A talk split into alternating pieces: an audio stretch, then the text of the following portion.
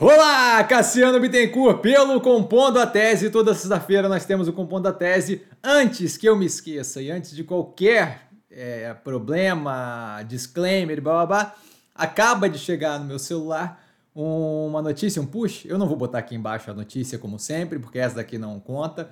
E eu não vou me estender nisso, mas basicamente Gwyneth Paltrow, a, a dona do Goop e a atriz a conhecida, loira e tal, é, geralmente loira, é, tá, tá depondo agora, depondo neste momento, por uma acusação de um cara que foi machucado por ela ter out of control skied, que significa esquiar fora de controle. Então, assim, o, o, mundo é de fato um lugar muito divertido. Viva a internet, só queria abrir com isso. E a gente passa diretamente ao disclaimer: o que eu falo aqui nada mais é do que a minha opinião sobre investimento, a forma como eu invisto. Não é, de qualquer forma, modo em geral indicação de compra ou venda de qualquer ativo do, meu, do mercado financeiro. Aqui embaixo, como sempre, as notícias vinculando essa da Gwyneth Paltrow não, mas as outras, vinculando ali para quem quiser explorar mais a fundo os assuntos, tá? E basicamente sempre bom é, lembrar, né? Abertura de mercado todo dia, então a gente acaba conseguindo explorar muito mais coisa lá. Dado não ter. A, a, são vários dias da semana, são cinco aberturas de mercado, esse daqui é um só, então aqui eu acabo focando no que interessa mais, né? Então, passando nós começamos, aí tivemos a semana de juros mantendo em 13,75 aqui no Brasil, o que gerou um bafafá gigantesco. Tá? Comemorei, inclusive, no canal a, a, a coluna vertebral sólida do Banco Central, acho ótimo. Tá? Essa daqui eu não vou botar aqui embaixo, porque é basicamente manteve a taxa de 3,75. Tá? E o Fed levando 0,25 é, pontos, tá? basicamente ali 25 basis points, o o, a taxa de juros americana para a banda ali de 4,75%, 5%. Tá? Ainda esperado aparentemente mais uma, é outra também que eu não vou colocar aqui embaixo, porque basicamente aumentou em 0,25%. Tá? Aí a gente passa para questões mais políticas, que a gente começa aqui sempre, né? Sem Federação, União Brasil e PP devem fechar bloco na Câmara, tá? que deve ajudar eles ali na negociação. É, são partidos conhecidamente mais fisiológicos, então deve ajudar eles na negociação de, basicamente, aspas aí, pagamento né, por, por, por votação tá? o que deve dar aí uma menor capacidade do governo de fazer insanidade. Tá? O, a gente tem aí o Lula escolhendo é, economista de mercado e servidor de carreira do BC para as diretorias do BC, o que foi o ponto positivo logo no começo da semana, e falando que justamente aquele corte de. querendo retornar, né? Querendo voltar atrás ali, é, naquele corte de teto dos juros liberados consignado do INSS, que a gente comentou, vontade, viabilidade de fazer e tal, estão tendo que recuar agora nisso. E aí acabou a sanidade da semana, porque a partir daí foi um show de horrores sem noção. O, o, assim, ó, o, o extravasamento da, da, da, insanidade foi simplesmente completamente Nárnia. Tá? A gente começa com Lula dando uma entrevista para o Brasil 247 que é claramente um desses sites é, vinculados à esquerda. A gente tem vários vinculados à direita, vários vinculados à esquerda. Esse daqui é o mais famosinho da esquerda, tá? onde ele chorou e disse que queria. Vamos botar, botar a parada, a palavra ferrar aqui, tá? mas queria ferrar com o Moro quando estava preso e se vingar de todo mundo e blá blá blá. O mesmo cara aqui, dezembro, estava falando em unir o país e blá blá blá. Então, assim, mostrando claramente, sabe? Farinha do mesmo saco com o antigo presidente é belicosidade direto, é a mesma vontade de vingança, é a mesma briga por picuinha.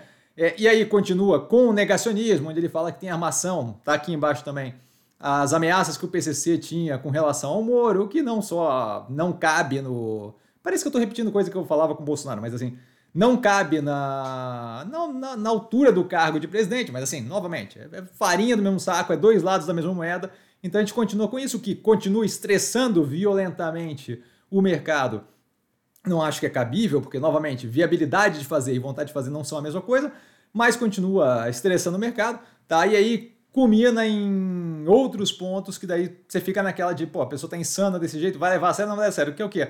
De, ter, de falar em levar a privatização da Eletrobras à justiça, que gera claramente, é, especialmente quando você junta com as frases insanas, gera uma coisa de assim, ó, tá, tudo bem, a pessoa pode não ter condições de fazer aquilo num estado normal de civilidade, mas do jeito que as coisas estão, o que, que impede de tentar, pelo menos, sabe? Que é de querer eh, desfazer a privatização da Eletrobras na justiça, que é defender a suspensão da venda dos ativos que já foram feitos pela Petrobras. Isso daí até teve o Prates tentando aliviar, falando que o que foi assinado vai ser feito, mas a gente sabe que não é o Prates propriamente quem manda ali. Tá? Então, assim, cria todo um ar de, de, de, de, de instabilidade que contamina o mercado e claramente gera aquele desespero todo que eu não vejo como cabível, mas assim, a gente entende de onde vem é, a sensação de pânico generalizado no mercado. Acho que é pânico generalizado, acho que não é algo que deveria ser um embasamento para tomada de decisão, porém, todavia, dá para compreender que quando você tem esse tipo de coisa acontecendo consistentemente, é mais natural que tenha pessoas ali que não, não conseguem lidar com isso de uma forma tão tranquila e aí acaba justamente tendo aquele reflexo negativo no mercado. No contraponto positivo, que eu nunca achei que eu fosse falar, está o Haddad, tá? com regra fiscal, é, pelo que diz o Lira ali, com apoio da Câmara, tá? falando inclusive de poder abrir espaço para corte de juros, de modo que o Lira já está ligando é, o, o, porquê de querer justamente apoiar a regra fiscal do Haddad, e aí estamos falando da do Haddad, não a que o Lula e Glaze Hoffman pretendem alterar para fazer um negócio que, por exemplo, bote saúde e educação fora do teto, que faz zero de sentido, dado que o orçamento é um só, não tem dinheiro marcado para uma coisa ou outra. Se você quer mais dinheiro, falei isso aqui na abertura de mercado. Você quer mais dinheiro em saúde, mais dinheiro em educação, tem zero de problema. O mercado não tem nada contra isso. Use o orçamento e meça o quanto você quer gastar aqui. Pare de, de, para, para de dar subsídio para coisa que não faz sentido.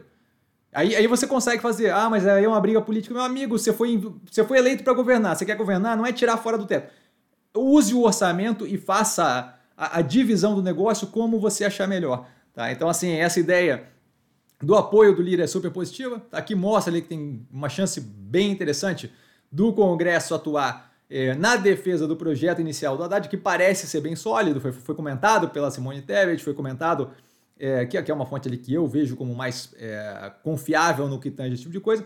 É, foi comentado também por presidente do, do Senado, o Pacheco, o Lira agora, é, foi, foi conversado com o Campos Neto, se não me engano também. Então, assim, tudo indo numa direção que aparentemente essa é a parte que mitiga ali o risco todo do presidente atual tá, sei lá, em estado de, de insanidade temporária, possivelmente. Tá? O Paulo Guedes culminando aqui mais para dar risada, falando que o Haddad é um liberal enrustido, o que novamente acaba de ser acaba sendo um indicativo positivo para o Haddad, porque a, a, conversa foi feita, a brincadeira foi feita com base em tomada de atitude do Haddad, muito mais vinculada à ortodoxia econômica, que é o que funciona, e não a heterodoxia econômica, que é a que é aplicada em Nárnia, onde não existe é, gravidade, onde leão fala e por aí vai. Tá? É, a China, por último aqui, liberando retomada da importação de carne bovina, como falado no, no, no canal várias vezes, inclusive no momento que aconteceu, não era algo para se preocupar. Tá? A gente tem ali uma demanda forte de carne pela China, 10% do rebanho aparentemente já apresenta lá é, a questão da peste suína africana, que não é nem próximo do que teve anos atrás, porém, entretanto, todavia, é o que bota pressão ali na possível é, redução na escassez na oferta de carne, eles não querem se colocar numa situação é, muito problemática, mais do que isso, a gente já tinha um estoque de carne bovina especificamente depleted, né, reduzido. Tá? Então, basicamente alinhado com o que a gente comentou várias vezes, quando a gente passa para ativos que não estão no portfólio, o Hindenburg, aquela, aquele fundo de investimento, a operação lá que é basicamente short seller, né?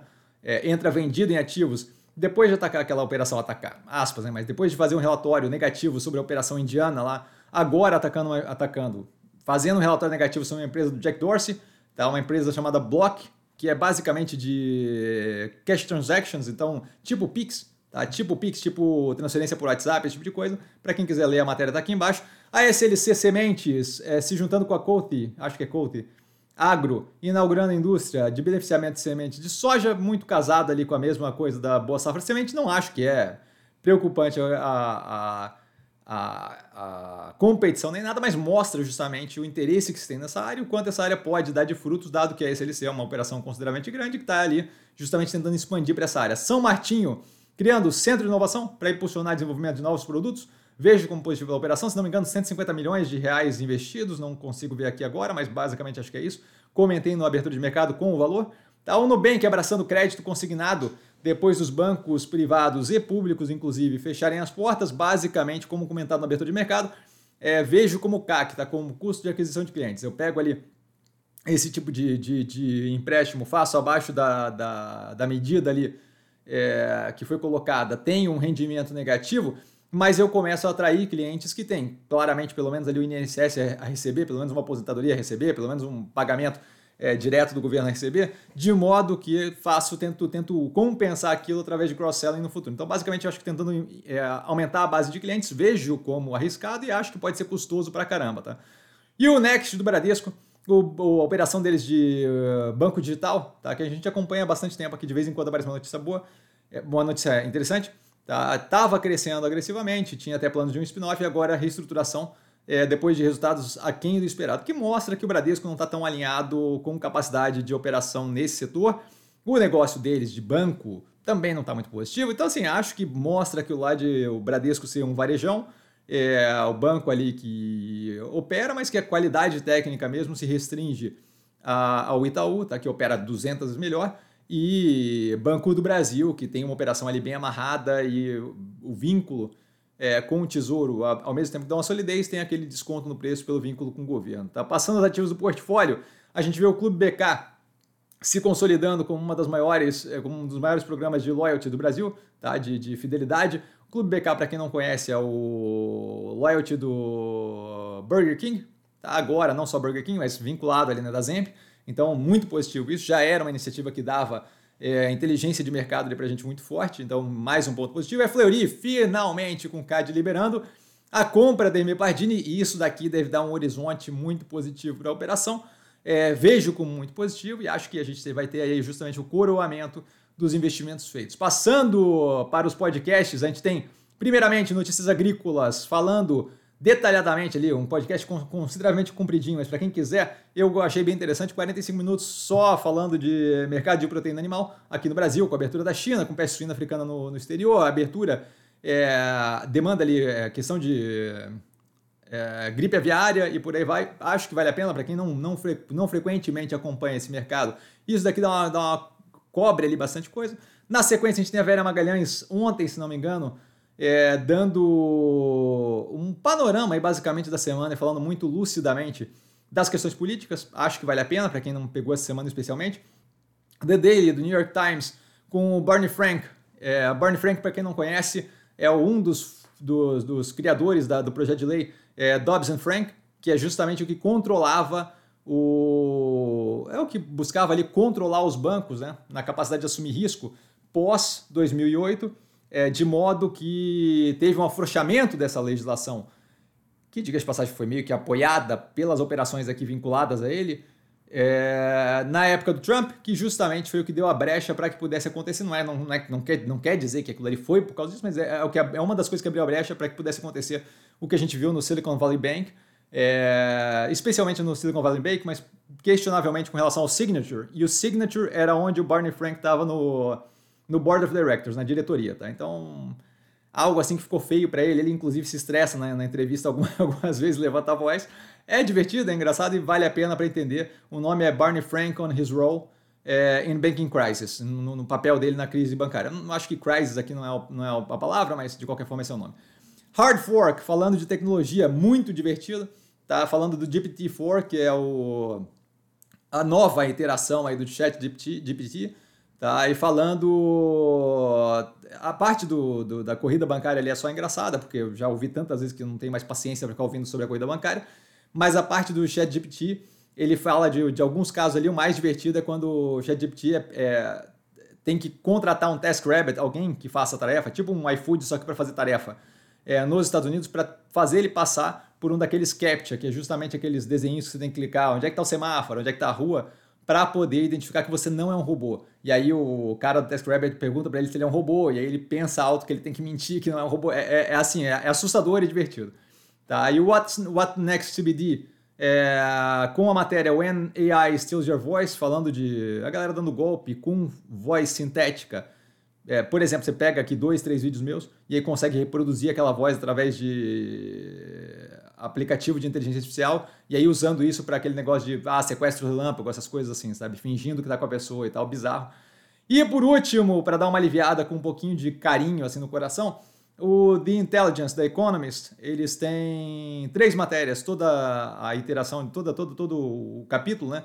Esse aqui é chamado A Bit Fed Up, tá? Central Bank's Dilemma, falando do Fed, blá blá blá, não sei o quê, mas esse não é o ponto. O ponto é a segunda matéria, que tem um correspondente deles em Kiev, na, na Ucrânia, e lá eles conversam com uma mulher, que é uma mulher que já resgatou centenas de animais selvagens na, durante a guerra na linha de frente. Eles contam uma história assim, é, primeiro é emocionante, segundo assim a história dela simplesmente não abandonar o urso, uma granada parar do lado dela e a granada por acaso falhar e ela já estava pronta para morrer com o urso e tal, assim, é, é, é, muito, muito legal, muito, muito bonito de ver, assim. É, de qualquer forma, ficamos por aqui hoje. Um beijo a todo mundo, boa sorte para Gwen, que ela vai precisar, por isso que há mal. Tá? A gente tem aí é, análise amanhã, o prompt lá é, da questão já está lá para quem quiser indicar o que, que espera que eu analise e tal. A gente deve começar agora a aliviar o ritmo Final de semana que vem deve ser o último hit, o último final de semana ali mais forte de análise. E aí a gente começa a ter mais foco em BEM, explorar novos assuntos, dado que fechou o primeiro trimestre, então agora é mais, não, não faz sentido ficar analisando depois do fechamento do primeiro trimestre, é, analisando a análise do quarto trimestre de 2022, certo? A gente aguarda a liberação do primeiro trimestre, mas a gente ainda tem algumas análises, umas, umas 8, 10 talvez, tá? Galera, beijão pra todo mundo. Precisando de mim? Tô sempre no Instagram, arroba vestir com 5, só ir lá falar comigo. Não trago a pessoa amada, mas sempre lá tinha dúvida. E vale lembrar que quem aprende a pensar bolsa opera com o detalhe. Um grande beijo a todo mundo, boa semana, bom final de semana. Qualquer coisa sempre disponível. Valeu, beijão.